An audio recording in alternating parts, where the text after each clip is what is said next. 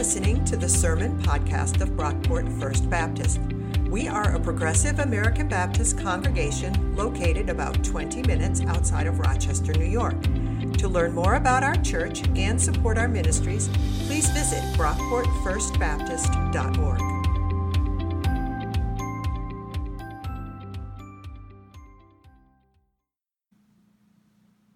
Hi everybody, this is Josh Raleigh. Hope everyone's staying safe and healthy during this weird time. Hope we're all back at church soon. Definitely miss everybody. Our scripture reading for today is going to be Matthew twenty-eight, verses one through ten. I will be reading this from the New Revised Standard Version. After the Sabbath, as the first day of the week was dawning, Mary Magdalene and the other Mary went to see the tomb. And suddenly there was a great earthquake, for an angel of the Lord descending from heaven came and rolled back the stone and sat on it. His appearance was like lightning, and his clothing white as snow. For fear of him, the guards shook and became like dead men. But the angel said to the woman, "Do not be afraid. I know that you are looking for Jesus, who was crucified. He is not here, for he has been raised," and he said, "Come, see the place where he lay. Then go quickly and tell his disciples, he has been raised from the dead, and indeed he is going ahead of you to Galilee. There you will see him. This is my message for you." So they left the tomb quickly with fear and great joy and ran to tell his disciples. Suddenly, Jesus met them and said, "Greetings." And they came to him, took hold of his feet, and worshipped him. Then Jesus said to them, "Do not be afraid. Go and tell my brothers to go to Galilee. There they will see me." May the Lord bless the reading of this word. Amen. Thanks for that reading, Josh, and thanks again to Paige and Lex for our special music for today. That was awesome. Um, now, you guys at home, you have to you have to humor me one more time, okay? I just I got I got one more of these in my system. We got to do it. Another another He is Risen round. Are we ready? Ready for it? He is risen. He is risen indeed. Excellent. Thank you. Thank you for that. I just I, I had one more in there. I just just had to get it out. Now, um, if it's okay with everybody, I want to just pause for a second. Don't actually hit pause on the video. Just keep the keep the video going. I'm I'm gonna pause myself. Um, but I want to just I want to just pump the brakes for a sec and acknowledge the obvious. I wanna I wanna um, address the elephant in the virtual room, if you will. um, but this feels kind of weird, doesn't it? Like, like as great as it is to connect virtually like this, as, as close as we might be able to come in, in this sort of space to something that vaguely resembles like our normal in-person worship services, there's something kind of weird about doing Easter like this, right? Like, do you feel that? I know I feel it. Like, like I'm I'm wearing a suit right now, like I usually do for Easter. I, I dress up for the occasion. You will you will not see me in a get-up like this uh, most weeks, right? This is this is not how I dress very often.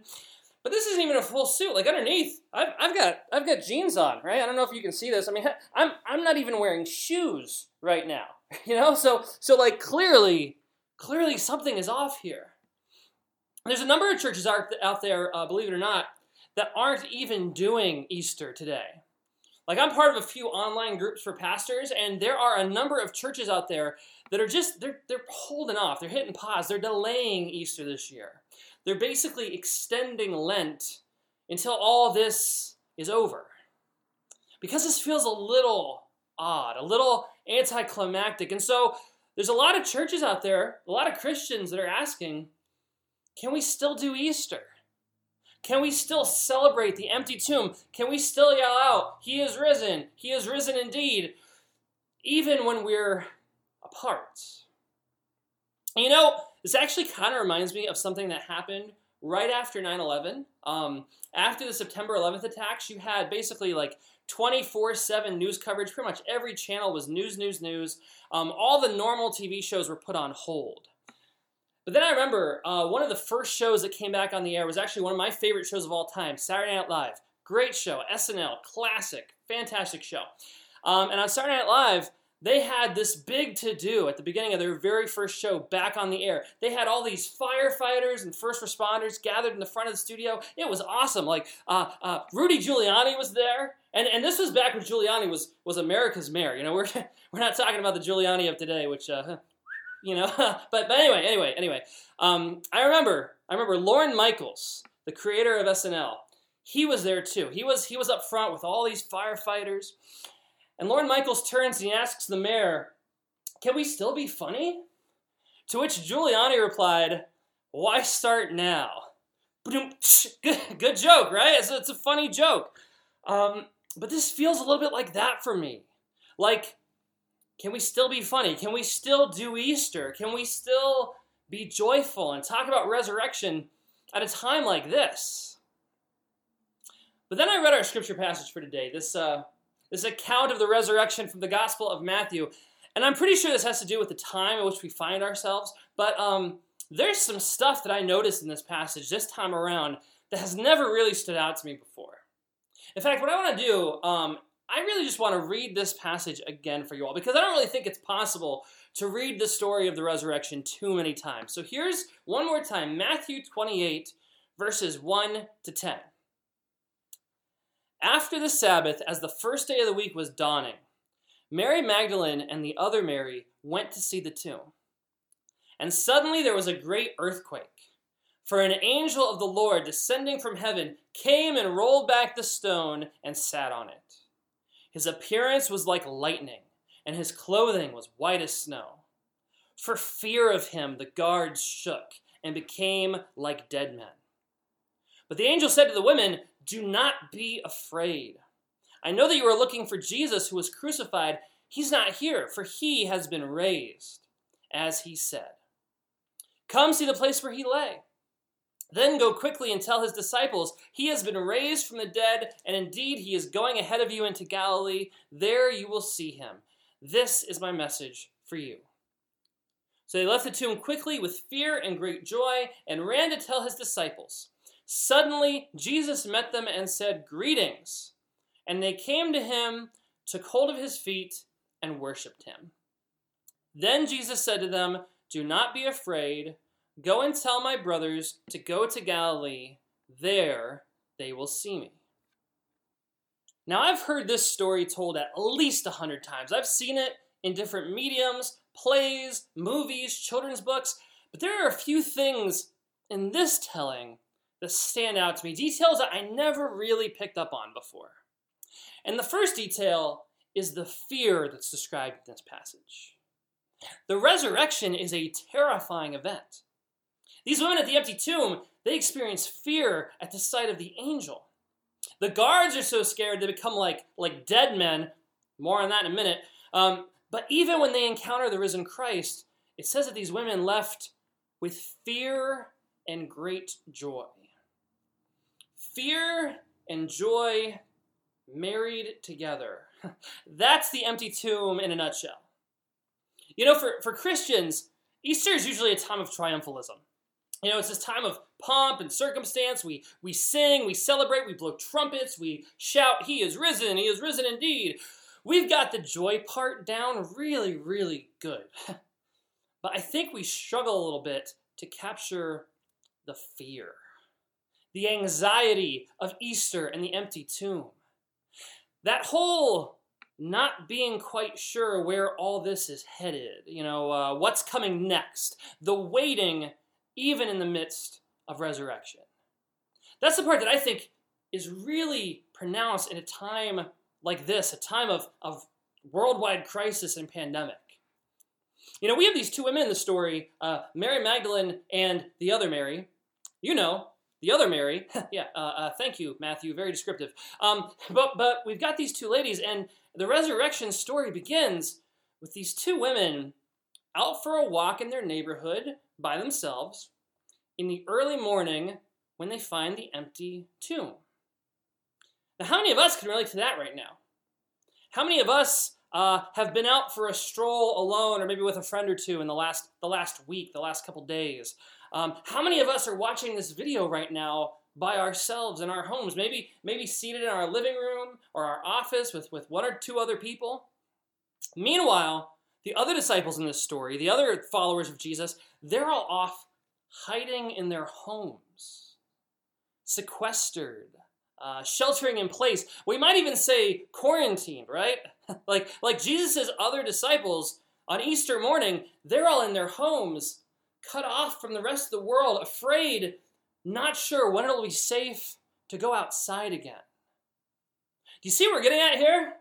yeah, like like this Easter just might be the most biblically accurate and authentic Easter any of us have ever celebrated. We might actually be closer to the experience of the first disciples by celebrating Easter in our homes, you know, joyful, but also a little terrified.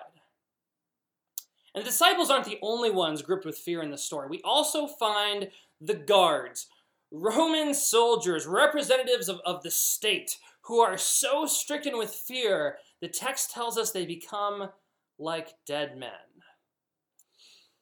Now, there's a real sense of irony going on here. Matthew is is throwing a little jab at the powers that be, and you know me, I'm I'm always down for that, you know, fight the system.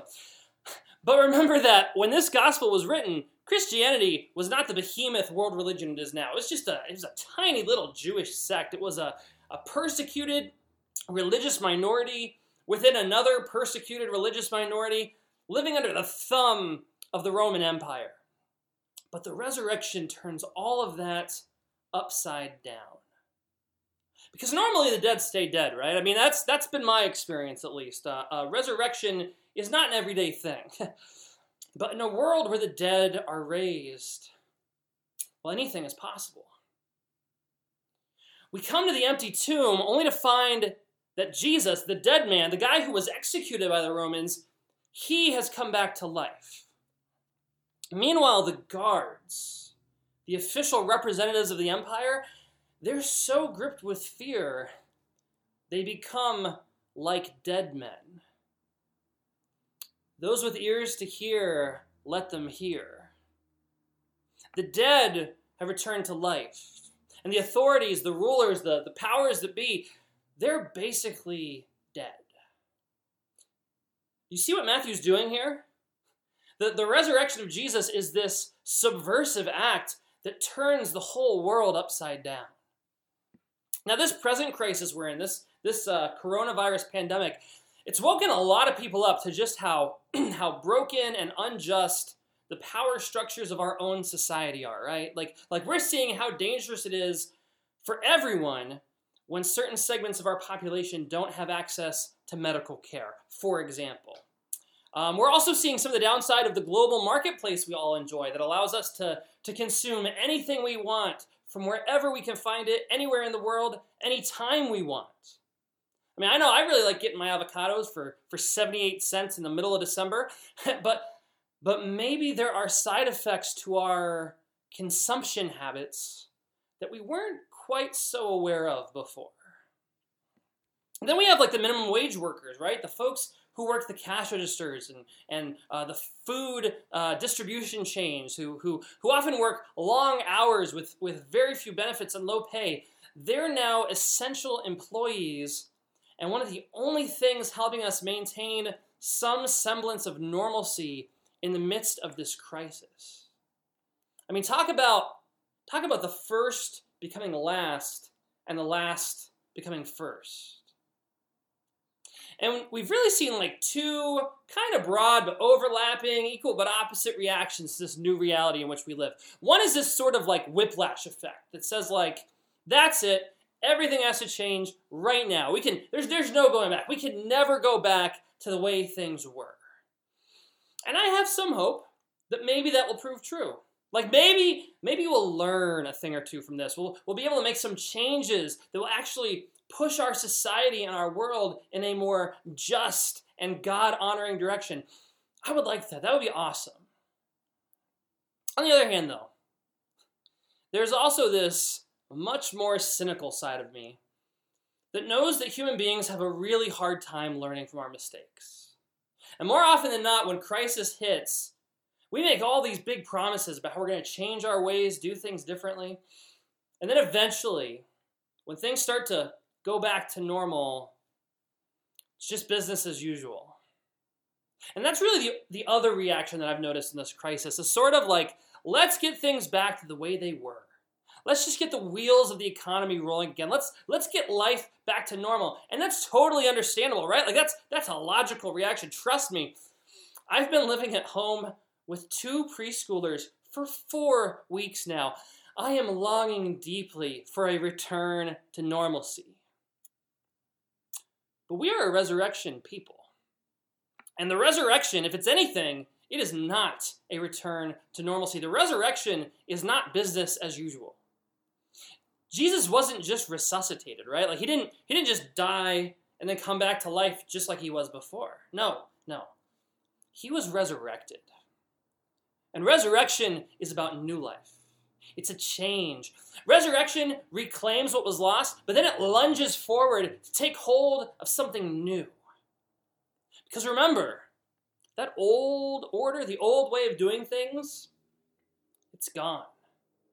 The dead have been raised. The guards are like dead men. The world has been turned upside down, and now things will never be the same. The resurrection is a call to new life. And I really think that call has, has different layers to it that look kind of different depending on where we're coming from. Like I know, like for me, the last few weeks have really revealed the frailty of our present order, the, the fragility of our way of life. All, all the things that like in normal times we depend on for like safety and security, stuff like, like money, power, the marketplace, our jobs, uh, social ties, our health, all of that is just so fragile. And I feel like for me personally, I have this new sense of, of like just how quickly all that stuff can go away. And so for Christians, I think this, this really comes down to a discipleship issue. Where are you putting your trust? What is it that you have faith in? Where's your identity rooted? And what other elements of your life, as good and valuable as they may be, what other elements run the risk of becoming idols that sort of distract us from rooting our identity in Christ? Idols that will eventually fail us and let us down. And then if you're not a Christian, like if you're if you're not someone who's bought into all this, you you haven't made the decision to, to follow Jesus and root yourself in the resurrection story, well, maybe this crisis is an opportunity to reflect on where your hope lies. Like what what things still stand in the way of faith? Where have you placed your security? And what flaws or cracks in that system have you started to notice in this time of social upheaval and isolation? Maybe this is an opportunity to think about your own connection with God, however you happen to understand that. To reflect on what it would look like to follow Jesus, to embrace this resurrection life for yourself. And if that's you, if that if that sparks your interest, I want you to know that I'm here for you. Even, even from a distance, I'm here. So reach out to me. Shoot, shoot me an email. Shoot the church an email. Give us a call. We will connect. I'll do coffee with you over Zoom if I have to. Because I would love nothing more than to hear your story, to talk to you about like big ideas about life and faith, and maybe talk to you about Jesus as well. And you know, that offer goes for the Christians in our midst too. Maybe, maybe this Easter in the midst of crisis is an opportunity for all of us, Christian or not, to really think deeply about where our identities are rooted and just where our hope is found. Whatever you do though, when this pandemic is all over and when life returns to normal, because it will, I promise you it will, but when that glorious day comes, don't let yourself go back to business as usual. You know, discipleship as usual, life as usual, church as usual, society as usual. No. Use this time, use this, this Easter season under quarantine to reflect on where your hope is found. I know that, like, for our church, we are learning so much through this experience. We are, we're learning the value of community in ways we've never understood it before, the value of worshiping together. We're being challenged in new ways to, to extend our own boundaries, to open up the mediums through which we practice things like community, prayer, worship. God has been incredibly active in our church at this time, and we can't go back to church as usual. We have to extend our reach and grow our ministries in, in bold and daring new ways beyond the four walls of our sanctuary. This pandemic has proved that. But more than that, though, we've got to do these things because the tomb is empty.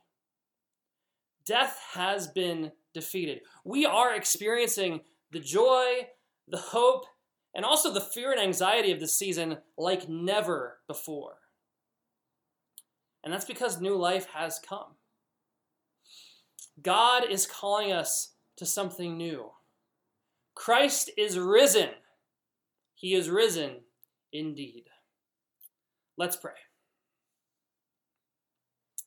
God, thank you for the gift of new life. Thank you for the resurrection and the empty tomb. God, we pray for our congregation, for our community, and for the world. And Lord, I pray for everyone who is hearing my voice right now. For those who don't know you, God, I, I pray that you would reveal yourself to them in powerful ways this Easter season.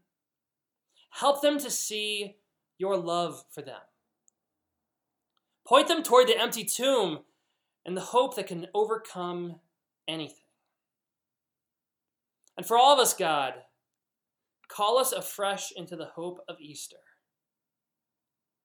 Call us afresh into the mission that your Son's resurrection lays out for us. A mission that's going to take us out of the sanctuary, out of our homes eventually when it, when it's safe, and out into the world to carry on your resurrection work. Your work, your holy work, Lord, of making all things new. God, lead us into new life through your wisdom. It's in your name we pray. Amen.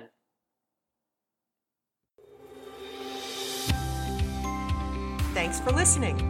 If you enjoyed what you heard, please be sure to rate, review, and subscribe to this podcast on iTunes. You can connect with us on Facebook at Brockport First Baptist, on Twitter at BrockportFB, and on our website, Brockport First Baptist dot org.